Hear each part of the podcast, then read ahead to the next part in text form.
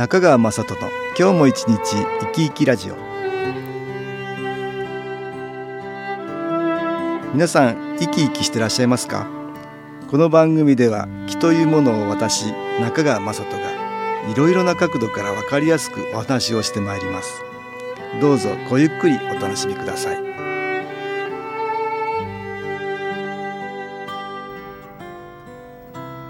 中川雅人の今日も一日生き生きラジオ。この番組は気のある生活あなたの気づきをサポートする株式会社 SAS がお送りします。おはようございます。株式会社 SAS の中川雅人です。私ども SS が毎月出版している情報誌月刊肺炎期ですが先日4月号が出ました。この後私との関東対談のページでは山田洋次監督作品の映画学校のモデルであり原案者でもある松崎道之助さんにお話を伺いました。松崎先生のプロフィールを紹介しますと1945年旧満州生まれ長崎市立高校を経て明治大学第二文学部を卒業後江戸川区立小松川第二中学校夜間部足立区立第四中学校夜間部などに勤務。2006年3月に教職員を退職され現在は講演活動などをされています。山田洋次監督の映画シリーズ「学校」は1993年から2000年までに全4作が制作されました。見られた方もいらっしゃるでしょうか。1993年に公開された第1作目では焼肉店を経営する在日コリアンの主に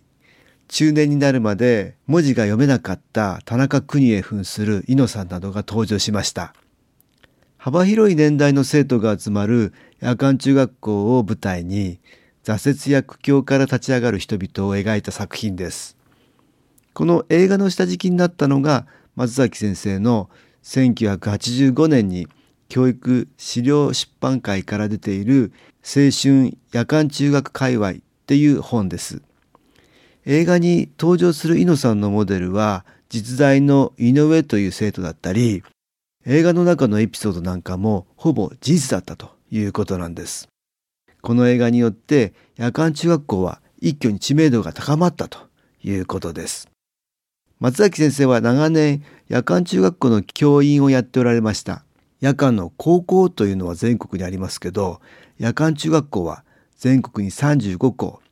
東京には8校あって先生は東京の下町江戸川区の小松川第二中学校足立区の第9中学第4中学校の夜間部で教員をしていたそうです。そこには実にいろいろな方が来られていたそうです。先生が勤めている学校だと生徒が80人くらい10クラスに分けて勉強していますから1クラス78人だったそうです。貧困や病気や学校嫌いなど様々な理由で長期間学校を休み義務教育を終了できなかった人障害があって学校に行くことを断られた人中学校の卒業証書は持っているけれども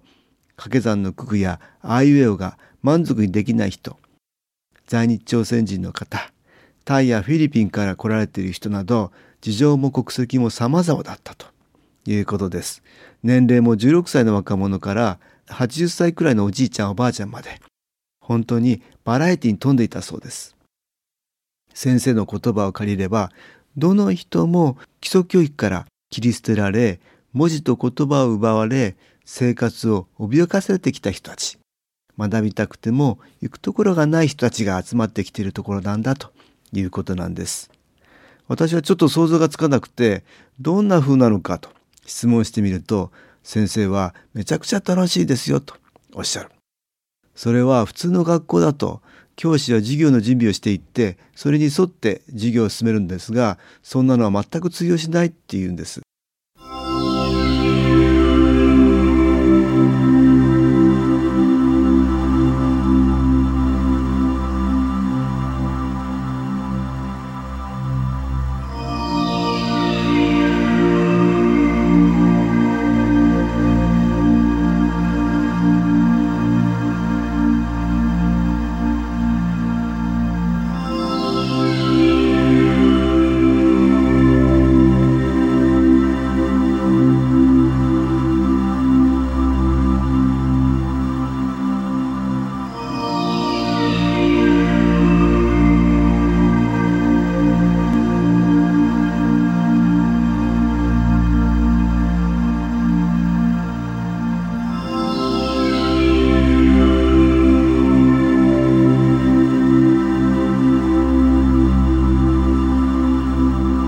音楽に気を入れた CD 音気を聞いていただきました。元夜間中学校教師松崎道之助さんとの対談で伺った話をしています。こんなエピソードを教えてくれました。ある時教育委員会から背広にネクタイ姿の人たちが視察に来たっていうんですね。生徒の皆さんはいつもと違う雰囲気に緊張しています。そんなところへパートが長引いてしまったおばちゃんの生徒さんが遅れて入ってきます。そのおばちゃんは焼き芋を抱えている。今日は給料が出たの美味しそうだったのでみんなの分を買ってきた。なんて嬉しそうに言ったっていうんですね。普通の学校では授業中に飲食するなんていうのは許されないことだけど先生はみんなに食べさせたいとか給料が出た嬉しさを分かち合いたいという気持ちが大事だと思うからみんなで焼き芋いただくことにしたんだっていうんです。教育委員会の人にもどうぞなんて渡したりしてすっかり緊張感がほぐれていつもの雰囲気になったんだってですね。教育委員会の人たちは目を白黒させていましたよって言われておりました。こんな風に毎日予期せぬことが起こるから毎回ドラマなんだって言うんですね。先生はどうして夜間中学校の教師になろうと思われたのかと聞いてみたんです。先生は終戦後の貧しい中長崎のバラック小屋で育てられたっていうんですね。働きながら大学まで勉強してきたそうで教員免許を取るために教育実習が必要だったと。公立の夜間中学校があってそれだったら働きながら夜に実習ができるということで夜間中学で教育実習をすることにしたそうです。夜間中学のことはそれまでは知らなかったそうでたまたま行くことになってびっくりだったそうです。中学校だから中学校の勉強をすると思って学校に行く。先生は国語が担当だから走れメロスとか準備をしたと。ところが生徒さんたちはひらがなの勉強だったって言うんです。どうして中学生でひらがなやってるのかと。まずは驚いたと。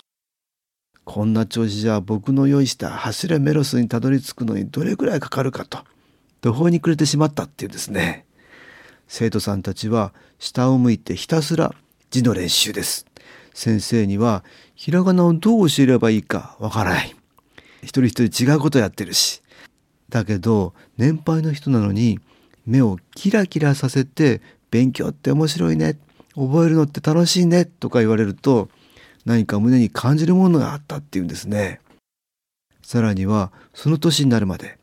ひらがなが読めなかったんだ。あの年になるまで字が読めないっていうのは馬鹿にされたり辛い目にあったりしてどれだけ大変だっただろう。そんな想像をしたっていうんです。人が小馬鹿にするようなことを勉強していても学ぼうっていう姿勢でやっていればそこの中に発見があり感動があるんだ。それが本当の勉強なのかなって思ったっていうんですね。先生は自分が目の前のほんの何時間だけの姿を見て一喜一憂している薄っぺらい人間だったんだってつくづく思ってこの仲間に入れてほしいと心から思ったそうです。彼らには人間としての素朴な誠実さがあるっていうんですね。人間としての勉強したい。本当の勉強やってみたい。やり直してみたい。彼らの仲間に入れてほしいと思って夜間中学の教員だけを希望して東京都の教員採用試験を受けたということです。また松崎先生はこんなふうにも言っておられました。世間の人たちはいつの間にかたくさんのフィルターをつけて人見るようになりました。早いか遅いかできるかできないか学歴がどうかといったことで人を判断してしまいます。でも大事なものは見えないところにあります。人生は歩いていく上で見えないところにあるものを見る。そういう眼差しを僕たちは深めていきたいですよねって言うんです私はこの目に見えないもの、つまり気というものが大切だと考えています。心や魂といったものがこの気にあたります。例えば人は皆自分の肉体が年をとって老いていくことに抵抗と寂しさを感じるもんです。これは生きている限り誰にも避けられない道なんですが、どうしても若い頃の自分と比べて肉体的に衰えている部分にばかり目が向いてしまうことが原因だと思うんです。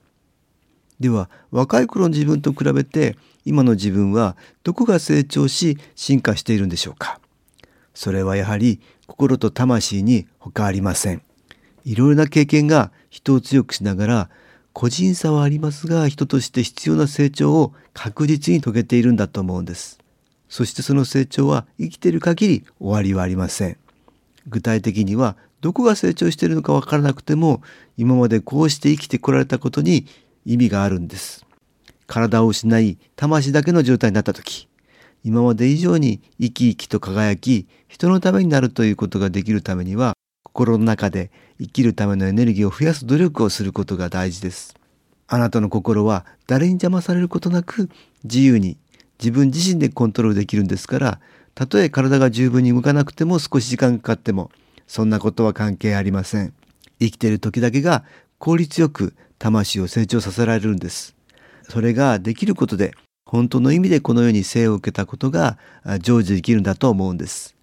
今の世は物質的に豊かになりどんどんと活動的に進化していくことに価値を置きすぎているのかもしれません。この日本が少子高齢化社会になってきているのにも意味がありこの日本から新しい価値観を発信していくことが重要なことなんだと思うんです。私は皆さんには新機構を利用してますます輝ける人生を送っていただきたいと願っています。株式会社 SS は東京をはじめ札幌名古屋大阪福岡熊本沖縄と全国7カ所で営業しています。私は各地で無料体験会を開催しています。3月25日火曜日には東京池袋にある私どものセンターで開催します。中川雅人の「昨日話と昨日体験」と題して開催する無料体験会です。新気候というこの気候に興味のある方はぜひご参加ください。ちょっと気候を体験してみたいという方体の調子が悪い方ストレスの多い方運が良くないという方気が出せるようになる研修講座に興味のある方自分自身の気を変えるといろいろなことが変わります。そのきっかけにしていただけると幸いです。3月25日火曜日午後1時から4時までです。住所は豊島区東池袋1-30-6池袋の東口豊島区役所のすぐそばにあります。電話は東京03-3980-8328 3980-8328です。また SS のウェブサイトでもご案内しております。お気軽にお問い合わせください。お待ちしております。